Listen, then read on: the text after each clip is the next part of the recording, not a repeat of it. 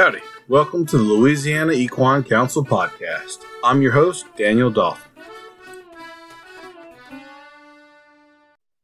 Our guest today is Mister David Carter of Natchez, Mississippi. David is a graduate of L S U with multiple degrees in animal science, agribusiness, and education.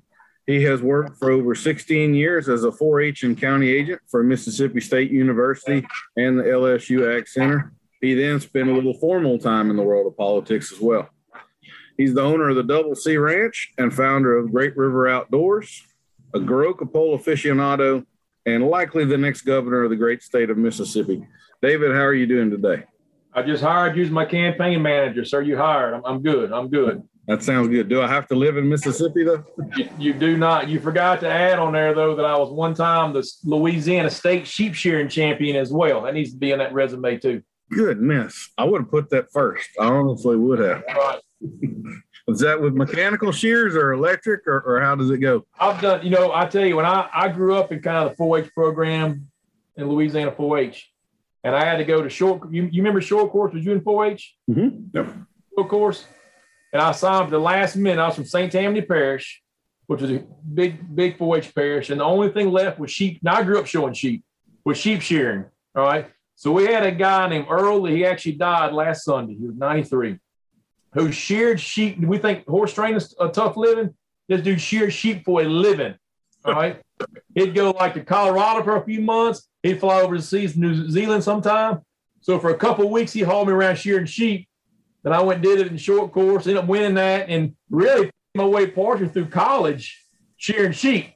Now that there is a damn hell of a living. I'm going to tell you that. You know what I mean? I'd rather, start, I'd rather start ten dang bad Hancock colts than go shear one hundred sheep again. You know what I mean? I bet your hands are nice and soft while you're doing that, though. All the land right. You're right about that. Yeah. Well, you did play football for L S U, and you have started loads and loads of horses, and you're now north of forty. So I think the burning question I have for you is, how much ibuprofen do you go through in the course of a week?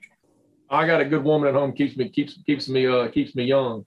Part of, I think both of us are at the stage in life. There's a point you don't play football no more. And there's a point you learn you can't start colts no more. You know what I mean? Yep. Still start a bunch of them.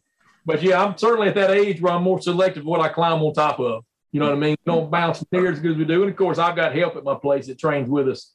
So, yeah, I got a twenty-year-old kid who used to be a bull rider, and he's now the one that hops on the ones that go crazy. That's perfect. Uh, well, why don't you tell us a little bit about the empire that you and your wife are building over there in Mississippi? Well, I tell you, Louisiana is one of the things that's always home. I love it there, but it's been good to us. You know, me and my wife met down there at L S U, at the L S U Ag Center, actually at the uh, annual livestock show and rodeo. She was a student worker for the L S U Ag Center, and I was a, I guess I was still a student worker on the farm as well. And uh, we met there and lived there for years. Like I said, I was the, the county agent in East Baton Rouge Parish for nine years. And she's from Natchez, Mississippi, so we moved back up here. And we've been blessed. Uh, I spent some time in politics. Like I said, the, the place we actually bought, the Double C Ranch, was actually a place we looked at before we got married and was broke. Couldn't, couldn't even afford a single wide trailer, you know. So we stayed in Baton Rouge. And uh, after Hurricane Katrina, just good Lord gave us, you know, it's not far from where she lives. And the place we loved when we got married was for sale again. We went and checked it out, and it just all worked out. So we, we, we've been blessed to get a nice place, uh, beautiful land, a lot of water, a lot of rolling hills, a lot of woods, great for training horses, great for raising cattle, and great for raising kids, you know. So uh, it's been good for us. We've probably trained, man, I, I bet we've had twelve hundred horses come through there. We've probably trained through there, you know. Um, at our peak, we were training over twenty a month. You know, now, of course, we don't do them numbers no more because we've got kids we're raising too, you know, full time. Great River Outdoors, you mentioned that. That's something we started up. Really just by coincidence, get a random call one day when I was working for the extension service. You know, when I left L S U, I worked for Mississippi State Extension Service for years. Got a random call. Somebody wanted to come visit Natchez. You know, we're a historic town. But they would, they don't want to do nothing historic. So I did some horse training, some cattle stuff with them. And four years later, I'm in a meeting downtown uh, with the riverboat companies. They're like, hey, we're trying to find a guy in this town that, that, that, that can do these tours. I said, well, what do they do? And he starts explaining it. And I'm like, that dude's talking about me, you know? So we worked it out. So now, you know, we got a company that uh, we take tourists off riverboat systems, take them to our house, do horse training for them, put them on four-wheelers. We got big archery ranges, tomahawk ranges, you know, cow calf operation. They ride through, then we take them back to the boat, and they love it. And so we do that uh, about two hundred days a year. You know, of course, my full time job, I guess you'd say, I have a lot, is we own the Great River Honda A T V dealership as well. So we're a rural part of the state. A lot of farmers, a lot of hunters, a lot, a lot of ranchers. So we sell. Uh, we're actually got the, one of the top twenty Honda A T V dealerships in America right here in Natchez, Mississippi. So blessed, blessed to own that as well. So, so we, we, we've been blessed and fortunate in Mississippi, and uh, and it's been good to us. Well, that's good. I, I have to say, I'm kind of a one-trick pony, and my mind's stuck at one particular spot there. What does the insurance run on a tomahawk throwing range? Because I'm guessing it's got to be surprised. It, it costs it costs more to get a van to drive them out there. And keep in mind, this is this is riverboats. So our average age is about seventy-five years old. Senior citizen tomahawk and archery shooting, you know what I mean? And, you know, we've, we've, we've had a couple thousand folks come through. We've only had one injury. An old lady tripped, patting a horse, fell down and broke her pelvis. That's the only injury we've ever had. So, yeah, we you, you got insurance is pretty stout. I ain't going to lie. But you got to do it. For It's a business expense, you know what I mean? Yeah. Everybody said, that sounds fun. You know, them kids must enjoy it. I said, no, we – But we've had we've had many couples up in their nineties. I think ninety-six is our record right now for throwing tomahawks with us. So that, that's something. Um, it's, it's it's a good experience. It's taken off for us, and it's almost to the point. At some point, that may be my sole career because it does really good. Cool. Well, uh, for those that might not know much of your horse credentials, why don't you take us back through some of the Mustang makeovers and colt starting competitions and that sort of stuff that you've been a part of?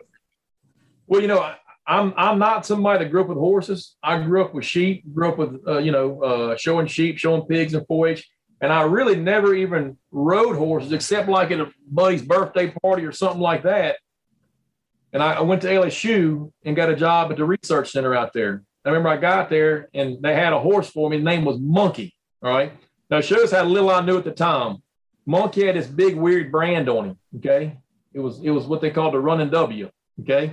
I didn't even know what that was at the time. I just had a horse with this big old squiggly down his butt. You know what I mean? Mm-hmm. Thing is, you look back, and I never really talk about that horse much, but I rode him for probably three or four years. At the time, I had absolutely no clue how to ride a horse. You know what I mean? Mm-hmm. And that horse looked back, took such good care of me. Of course, he was probably the only ranch with, only horse with a King Ranch brand I'll probably ever ride. You know what I mean? Yeah. I remember he died actually on Christmas Eve. I went home for Christmas Eve. Uh, Christmas came back two days later, and they said he died running into the barn, just dropped dead, you know. But uh, old, you know, you look at horses that kind of help make you what you are, you know what I mean? And, you know, so out there at the farm for several years, you, I was kind of like, they talk about the old cowboys and the trail drives. They're just, there's your horse, check the cows every day and just get it done, you know what I mean? And I can remember they brought us two horses to kind of start and use on the farm, right? And I wish I could video how we started those horses back then. We didn't know what the hell we was doing. We timed a phone pole. We drop stuff down on top of them. We get on them suckers and just turn them loose, and it hit the ground. And after about two or three months, you can kind of ride them. We felt we was we was legit. You know what I mean? You know, Clint DePew was one of the first ones. I just loved it. You know, and Clint DePew started showing me some stuff. He probably thought I was a dang yahoo from uh, downtown somewhere. And then I had the chance to go to Honduras one summer and train some horses. And it really, I can remember it was down there when it kind of clicked to me when. I really, and it's a lot of folks, you just don't ever have this experience where you really think you're good at something. I really thought I was a horse person by all means. And I went down there, and after like two days, I realized I am absolutely horrible. You know, we, we you know, we use the whole fear and force concept. You know, we'll just buck them out till they quit bucking. And it took me literally probably six to eight weeks. We did a few of them at L S U to get them good. And I go down there and they're riding these suckers in two or three days. And I'm like, how in the world are they doing this? You know, so. From that point, I'd say it kind of changed my horse career. And I really was just somebody that was thirsty for horse knowledge. You know what I mean? Uh, Clint DePew was a huge factor in terms of teaching me how to feel a horse and understand rhythm and balance. But as in my L S U days, you know, Howard Cormier was a big person that influenced me a lot. And I just really started, you know, just, you know, that was right when all the clinician things was getting big. You can see the Pirellis and the Andersons, and I just studied everything I could learn about horses. You know, I came to uh, Mississippi. I remember we was at a luncheon, and I started training. At that point, I was training horses pretty far. When I moved to Mississippi, I had a pretty good little clientele base, and, and somebody said, you need to do this Mustang thing. I said, man, heck no. So I remember We was in a meeting, and the guy that owned a Chevrolet dealership up here said, Dave, if you do it for Natchez, I will actually sponsor the whole thing, and we'll just name the horse Silverado after our truck. So I signed up and actually did it. And, of course, you know, we, we were phenomenal there. I think we were tied for second out of two hundred people. You know, we I think we were the only person that did the whole thing, bridleless, shotguns on him, had him laying down. And, and I tell folks, Silverado was probably the hardest horse, one of the hardest horses I ever trained. I remember I remember I did that. I think we got him a year after I did that big colt start thing into Ike Hamilton for the Louisiana Equine Council. We had that little three-hour colt start thing that I won. So we did Silverado. We had a big thing. The newspaper covered it. I was going to kind of start him, you know, one day. We brought him up there. I spent like four hours with that son of a gun, and I didn't even touch him. You know what I mean? The next day, I spent like three hours. I didn't even touch him. And I told him, I said, look, I got a process I use, and it's worked, and that's all I know to follow, so I'm not going to try to deviate. And it probably took me nine hours literally to put one finger on that horse. But after I put one finger on him, thirty minutes later, we had that sucker saddled up, loping around, and he was probably the easiest horse I ever trained. Hardest to start, but easiest to train. You know what I mean? He earned it. Yeah. So, yeah. And then I just was blessed. You know, I showed him some of the stock horse show stuff a little bit, showed a little bit, had pretty good success showing uh, for, for, for the little bit I put into it. But, you know, again, about that time in my life, I had kids all coming up, and that was pretty much my priority. And, and I just, I competed so much growing up in sports that I never had that burning desire to really compete as a horseman. I love training. I love starting. I love advancing them, and love to show some. But um, actually, the last time I showed was, was last year. This is kind of funny. I got a daughter who's twelve who is an extremely good rider, okay? And she wanted to go do a team sorting. So I said I was going to take her. Well, the last minute, I took that old mare Cash. You might have been that mare Cash I kind of showed over there. I brought there a few, that bay mare. Mm-hmm. So I took her with us. Now she's, she's I, I don't know how much you weigh, Daniel, or how big your girth is, but I can tell you this horse here is busting at the girth, okay? So I took her over there, and we showed, and there's like eighty teams, all right? Well, I end up winning the son of a gun, all right? And like one, they come out there saying, look, it ain't fair. You got, you know, you're kind of a professional trainer. I'm like, ma'am, have you looked at my dang horse yet? And then like, I got no, this sucker's the fattest thing here, can't move. But so we won that. That's the last time we showed, kind of a funny story. Again, I've been blessed, like I said. So we, we've started a bunch of them. We've done a few competitions, done well that. Most of what we try to train is like the, I prefer the quarter horses, you know what I'm saying? Uh, performance horses is probably where my best suit is. I got real stupid about two years ago and agreed to take on this huge warm blood for a veterinarian buddy of mine who had a partner with a warm blood, and this sucker was big. And we we turned him around well. And it's one of the things where, like, over the course of weeks, the word got out, you know, I fixed this big old huge warm blood, and I had warm blood folks call me left and right, you know what I mean? So for about eight months, I started training a bunch of warm bloods. You got to be stupid to do that, son. They're a little different. Yeah. You got to be stupid. I did it for a while. Of course, I charged a lot more to train them. They got to the point, like, my wife's like, why the hell are you doing that, David? Every night you come in here saying how much you hate them suckers. You know, they eat twice as much. They take twice as long to train. And if one of them suckers does go to bucking, son, you better have your mind right. You know what I'm saying? Like they, riding a wave in the Pacific Ocean. It's going to be a big. Yes, indeed. Yes. And, and, and, ain't none of them sixteen hands. The ones, they all suckers are huge. So, but I've trained every kind of horse. Actually, right now I got two, two Tennessee Walkers in my house. So we trained a little, you know, like anybody in the horse business, you train a little bit of everything. But I try to focus more, pretty much, you know, on outside horses. You know, your performance stock quarter horse is what I prefer. You know, like I said, at our place we got cutting flags, roping stuff. We got cattle. We got, you know, big arenas for, for whatever. A lot of trails. You know, a lot of, you know, four hundred acres of open land. So we can. We can put a horse to about every kind of training you need, you know, and uh, so we're, we're blessed to have all that at our access. After uh, the story of the Warm Bloods, I, I feel like I need to say Louisiana Equine Council, all breeds, all disciplines. All right. So y'all go find a bunch of Warm Bloods for me to fool in two weeks. Have you ever played with a Friesian at all? Yes. Oh, heck yeah. I've had a. It's like riding a giraffe. That head is right up in your face. Yeah, I've had a couple. I've had about every breed. I've had a couple Friesians. I tell you, the worst, somebody says, what's the worst horse you've ever trained? I can remember this vividly. There's two that stand out, and I've had a lot. One of them was somebody sent me a little horse, one of my daughter would ride it. It was a little Welsh pony that was a freaking, the devil reincarnated. And I actually trained a few for the prison enterprise system. And uh, I trained some for Jerry Lane before he passed away. And Angola had a stud. It was the last stud out of Jerry Lane's horse after he passed away. And they called me up and said, Dave, we want somebody just to get him broke where we can handle him. We're going to try to breed to him some. And they brought this big, he was probably about a seventeen three hand draft cross that was, I'm talking, probably weighed seventeen, eighteen hundred pounds. Mm-hmm. I'm talking, she should have been pulling a wagon somewhere. And it was probably the meanest, most aggressive horse I have ever had or in my life. And, you know, and when you get one that big on a halter, if he wants to turn and go, you, it don't matter how braced you are, you ain't going to stop him. You know yeah. what I mean? And he'd fight you, and that sucker would turn and come at you. And, man, at the end of the first month, I had everything they wanted done. You know, you could catch him, you could handle his feet. I could do my whole obstacle. I got a big ground obstacle course. And they were like, why don't you keep another month and won't you see if you can ride him? And that's when I was like, hell no. That's the, I said, there ain't enough money in y'all's checking account for the Louisiana State to make me ride this summer. I said, he will never be ridden his whole life.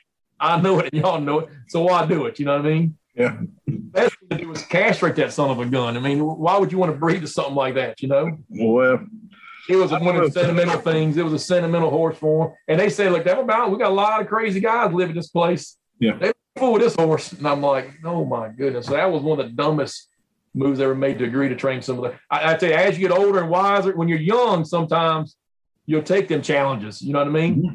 Oh, yeah. When somebody said, man, I got something, I don't know if you can handle him or not. I'm like, you're probably right. I'll pass. You know what I mean? Yeah. Have you ever been to the Angola rodeo?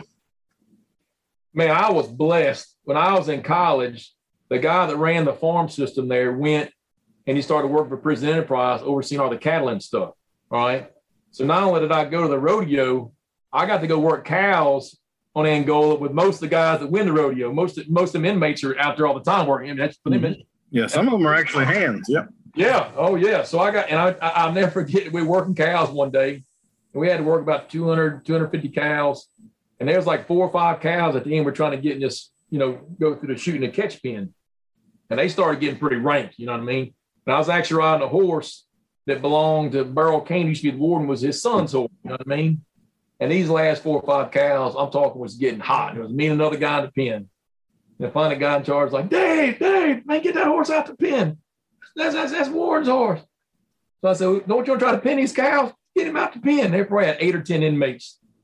Got the pen, they said, boys, y'all put them cows in that chute.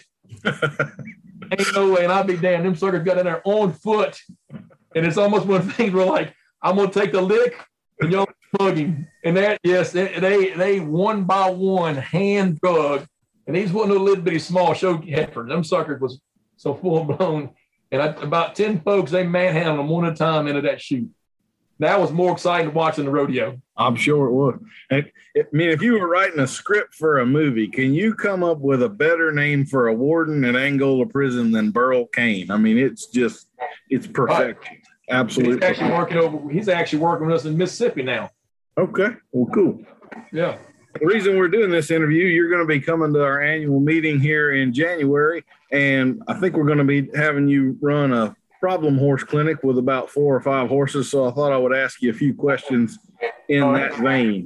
So let's say someone brings you a horse and they say, David, I'm having some problems.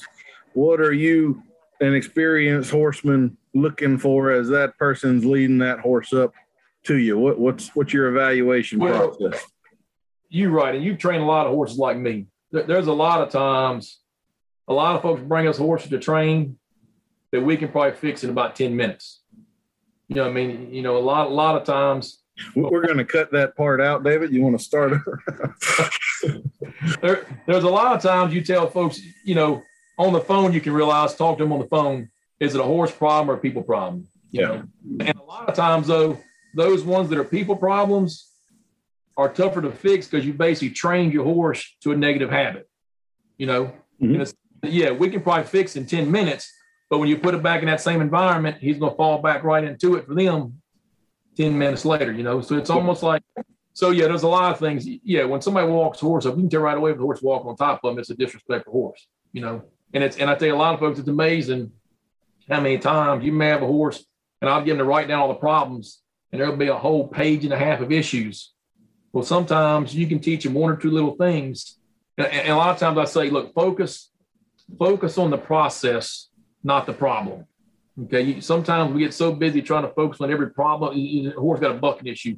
We focus so much trying to fix the bucking. Well, let's just start with the process. You know, we got I got like an eighty-step process we do when we train horses. You know, start for one, start for two. And a lot of times, by the time you get on their back, the problem's gone. You know, so the problem wasn't wasn't the bucking, wasn't the rod. It was something way back over here. Whether it been just respect, whether it been just confidence, whether it been communication. So we we'll spend a lot of time just going from, you know, every horse, whether, whether it's a two-year-old horse I got in my house or somebody brings a twenty-year-old rope horse, they go through the same process. Now, obviously, an older horse is going to advance a whole lot quicker than a young horse, but we teach them step by step. You know, by going that way, to me, I solve a lot of problems before I ever get to them.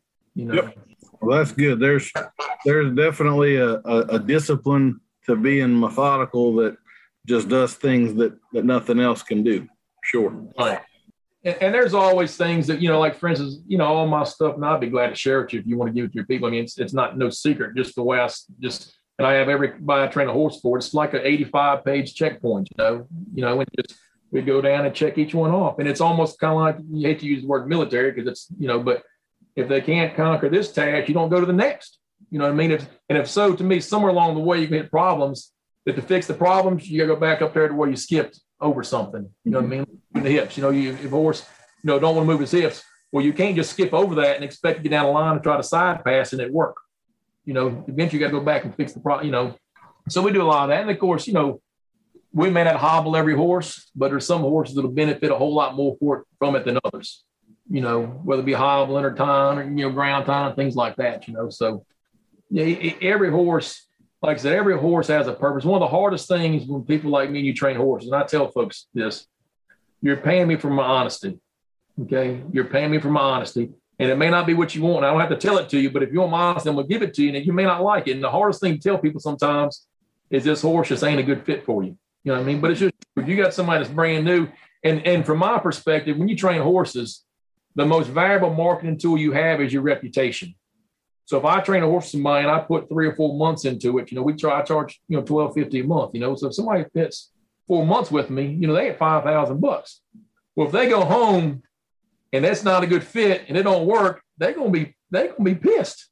I would be, you know, trying to tell folks in the very beginning, at least give them the honesty, we can do this. And I, and something I try to do more and more now is kind of do like a quick video of the horse that they can keep. So, you know, you get them ones that you train a horse for three months and it's great. And they get home and in three days, they call you up saying, he don't do a damn thing. He don't do nothing. I can say, here's a quick video I'm going to send you. No, he does it, you know? Yeah, I mean, obviously, part of training horses is sometimes is training people too, you know, and that's, to me, that's the most difficult thing, you know, just because me and you can make a lot of horses do something. A lot of times I, I kind of say, and I guess when you talk, when you, when you think about the purpose of a horse and the function of the rider, and I had no saying where, well, the best way to make a better horse is to become a better rider. And as you know, you can be, you can take an average rider and put them on a phenomenal horse, they look like look like trash. Or you can take a great rider and put on a below average horse and make folks think that horse is awesome right there. Yep. You know what I mean? And that's a statement everybody needs to listen to when they go to their next horse sale to try to buy something, by the way. Correct. Oh, yeah. Look, I, I, I do. We, we do a lot. We don't. I don't try to sell a lot of horses. And one of the reasons being is because when you sell a horse, you sell it, whether it's got your brand on it or not. If you want to sold it, you, it, it's your reputation. You know what I mean? And I can get on a horse, and in three weeks, I can take a pretty trashy horse and make him look pretty dang good. Mm-hmm. And in three weeks, I can have a horse roping our hot heels, head and heeling, working cows. I mean, you know, loping circles pretty. But chances are, if he wasn't doing it good three weeks ago, he ain't going to do it in three weeks when he sits in the field for somebody else. You know what I mean? So yeah. Sell stuff, I try to put a little bit of a guarantee with it, try to put your name behind it. So, you know, my thing is when you sell stuff, but in order to do that, you know, you want to make sure when you sell it, it's a good fit as well. You know what I mean? So I try to err on the side of, of caution. If I put my name on something and sell it, try to, try to be pretty certain it's going to fit the, fit the purpose of where it's going, you know? I always tell them I'd rather break your heart than your neck. That's that's my little saying there. Yeah. Yeah. So the same sort of scenario, let's say you have somebody that's bringing you a horse. What sorts of things are you looking for as that person interacts with the horse that might give you some tips? I mean, I know that the phone call thing you said there is, yeah, is absolutely well, you, true. You know, you know I, I've got I've got a nice facility, big round pen, big arena.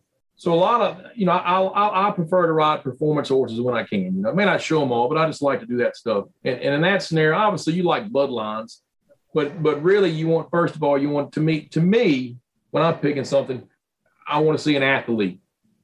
You know what I mean? You got to be athletic and you got to be sound. Them two things are first and foremost, you know what I mean? So if I'm, if I, and, and we train a lot of horses that are going to go on to be cutters or reiners or something like that. You know what I mean? You know, if it's not an athlete, some, you know, there's some jobs in the horse business you just got to be an athlete for. You know, you hear a lot of folks complain about L S U football because they got all the athletes, but they don't always win. Well, same with horses. You got to have an athlete to do a lot of the stuff you're going to do in the performance world. You know what I mean? Then you got to sound this. And then you can tell a lot of times when you work with them, you want a horse. You know, Buster Welch used to say, there's a difference in a horse that says, I can, and one that says, I will. You know what I mean? There's a lot of horses with a lot of talent that just have that kind of mindset where they want to just fight you through everything. You know, I, I want to find a horse that's willing and wanting to learn and progress, you know. And I think sometimes, you know, one thing like when I was training Silverado, they made it so easy. Silverado was a horse that I could train him for fifteen minutes or for three hours. And he was always willing to learn more. He was always picking up the next step. He was always grasping it. And you get some horses that mentally after ten or fifteen, twenty minutes of concentrated work, their mind's just gone. You know what I mean? Mm-hmm. So the mental aspect that a lot of folks can't understand or can't grasp, you know, but when I'm training a horse, I want to find that right mental aspect, of course, physical aspect, you know, of course, when you're selling stuff, of course, how it looks and how he's bred two, two thirds of the steps sometimes when you're trying to sell a quick horse, you know, I don't try mm-hmm. to do But those are all different things we look at. You know, like I said, I can put a horse in a round pen sometimes and just lope him both ways, make him do a few turns and see how athletic he's going to be. You know what I mean? So those are, you know, some of the things I look for when I'm trying to train one. You know, color is always pretty uh, and you can sell color, but color don't change what's on the inside. You know what I mean? So there's a lot of folks, a lot of folks you probably seen go buy a horse by the way he's looked, his color, and they get burned that way, you know. Oh, they'll come with a checklist. He needs to be fifteen yeah. to twelve fifty pounds, blue roan, I want him dark points and all that. And how about we just find a good horse, and if he happens right. to be blue roan, and we'll just be lucky, you know. Right, right. And I guess we're kind of talking about this, so we'll just finish up. Do you have any advice for people buying a horse, like a, a quick checklist or or three or four things or a tip or something that they should be looking for? Man, I've, I've got I've got about a forty-five point checklist that that I have for buying horses. And, and of course, some of it's, you know, kind of like, and, and I guess sometimes it depends on the value of the horse. Let's say that. Yeah. I was buying a trail riding horse for twenty-five hundred bucks.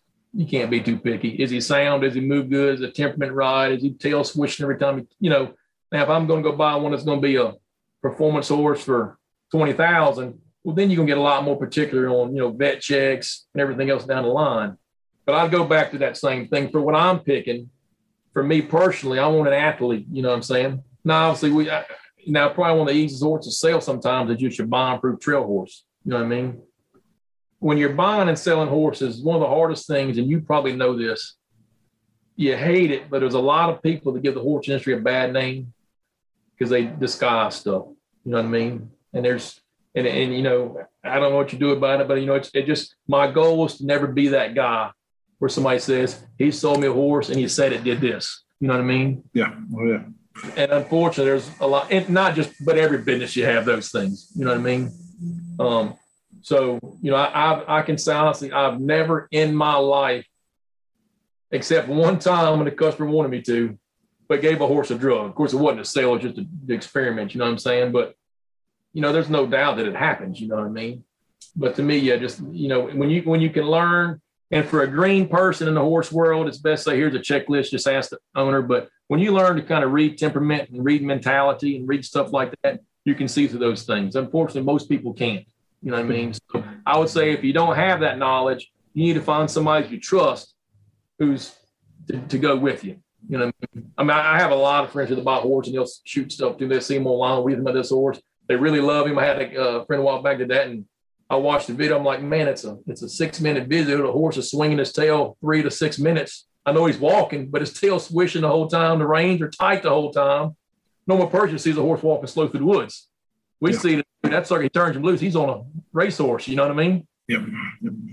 If, if you don't know, get help. You know, is what I'd say, you know. Um, I remember I had a guy brought a horse to me one time from North Mississippi, drove all the way down here, and he told me it, it was a seven-year-old paint horse. The horse's name was Skunk, black and white paint horse named Skunk, and he wanted me to finish it for him, okay? Been to two trainers, and I was going to finish it for him. So he leaves, and I remember he didn't have a check or nothing with him. Can I just mail it to you? Well, okay, whatever. We already discussed, bring a check, whatever. And I had a buddy with me. I said, let's go on a quick trip. I said, why don't you ride that horse right there? He, he hops on that sucker, and as soon as he threw his leg over, that sucker goes to just jump straight up in the air. You know what I mean? So he jumps off. I'm like, what'd you do? He said, no, I said, this horse is broke, man. So I hopped on him, and he trotted real slow a little bit, and I was in my arena, thank goodness.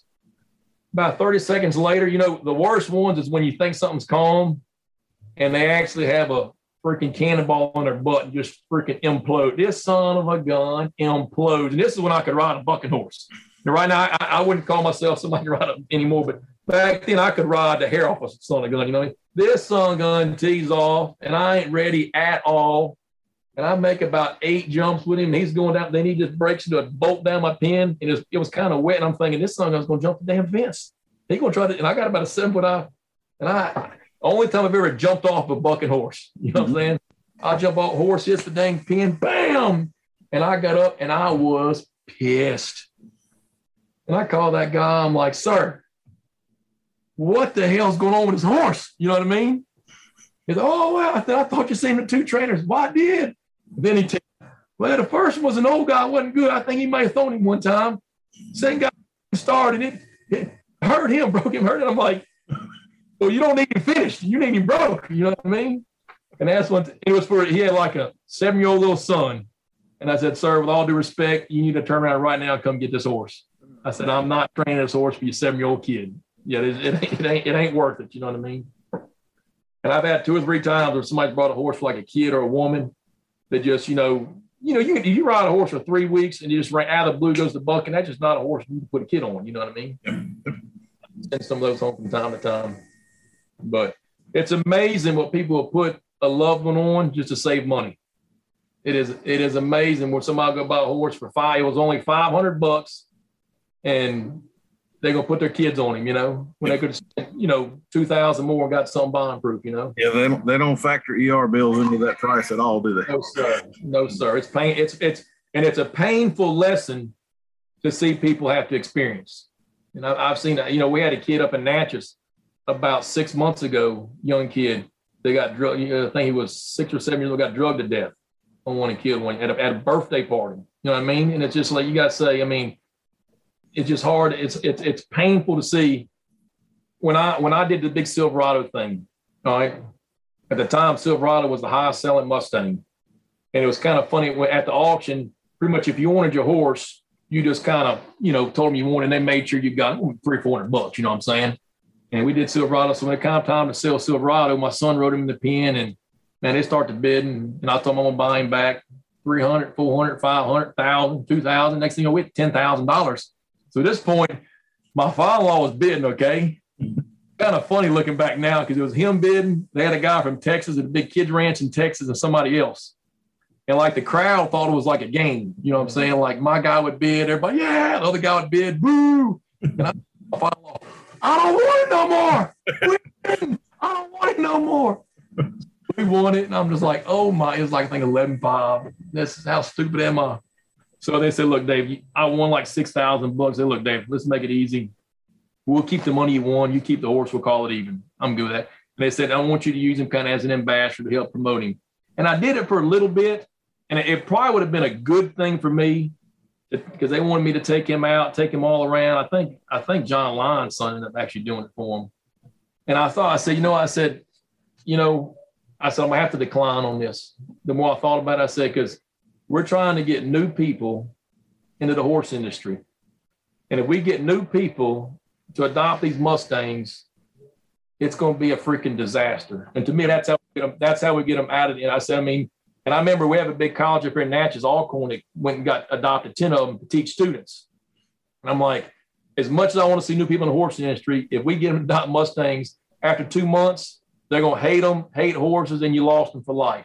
You know what I mean? I, so, I have the same objection. Yeah, they they actually, the Mustang thing's recruit trainers. A lot of people don't don't realize that, but they're kind of right. using trainer good, you know, high level people uh, to make it what these Mustangs can do. And it's it's like uh, judging, you know, a high school kid off of what Tom Brady can do. It's, it's not really a real fair comparison.